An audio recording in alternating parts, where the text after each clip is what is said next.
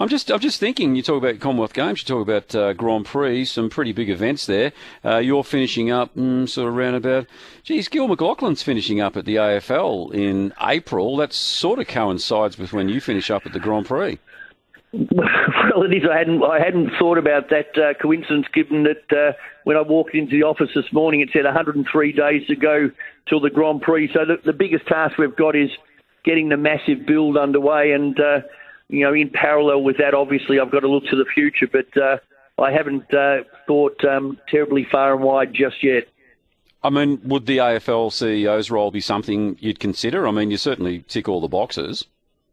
Well, I I I love organising. I love this city. I, I have a passion for sport and and um, everything there is to, to love about football and, and any major event. And uh, so whatever comes my way um, as a, a, consideration. But I, I love footy and. Uh, you know, I, I think the AFL is in great shape given what Gil and the Commission have done over many, many years. So, plenty. I'm sure there's going to be plenty of uh, considerations for me down the track, Tony just one more on that. So, if Richard Goyder and the AFL Commission rang you and said, um, "Why don't you come in and have a, uh, a latte with us at AFL House? We've got a job going, and we think you might be a good fit." Would you talk to them? Of course, I'd talk to them. Have you spoken to them? No, I only only socially when I see uh, Richard or Gil or anyone around, either at our event or uh, other things around town. But no, I haven't spoken to them at all because I've okay. been I haven't been uh, I haven't been out in the job market until uh, um, talking to the board and talking to my chairman Paul Little and my first loyalties.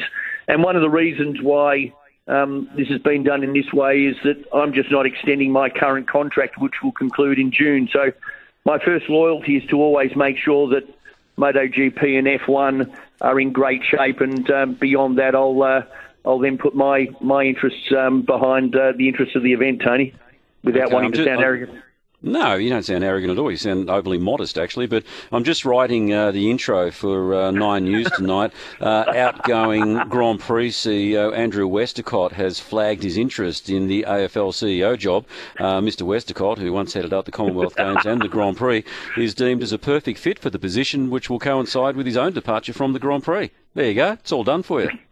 You, you, that's that's why you're in. Uh, you, that was very very well written. Uh, yeah, uh, it's then a good. No, I, I, what I want to do is I'll be uh, I'll be there supporting the Bulldogs uh, through the through. The good thing is that they're not clashing with the, the Grand Prix on Grand Prix weekend, and, uh, and the fact is we'll have our we'll have our job uh, job cards full anyway across 30 March to the 2nd of April. But uh, I love my footy. I love Melbourne, and uh, I love F1 and MotoGP. So there's plenty to to do before I finish up. I can tell you. Indeed. All right, good to talk to Andrew. All the best, TJ. Bye. Thank you, Andrew Westacott, joining us there, the CEO of the Grand Prix, uh, the Grand Prix Corporation, and who knows, maybe the next CEO of the AFL.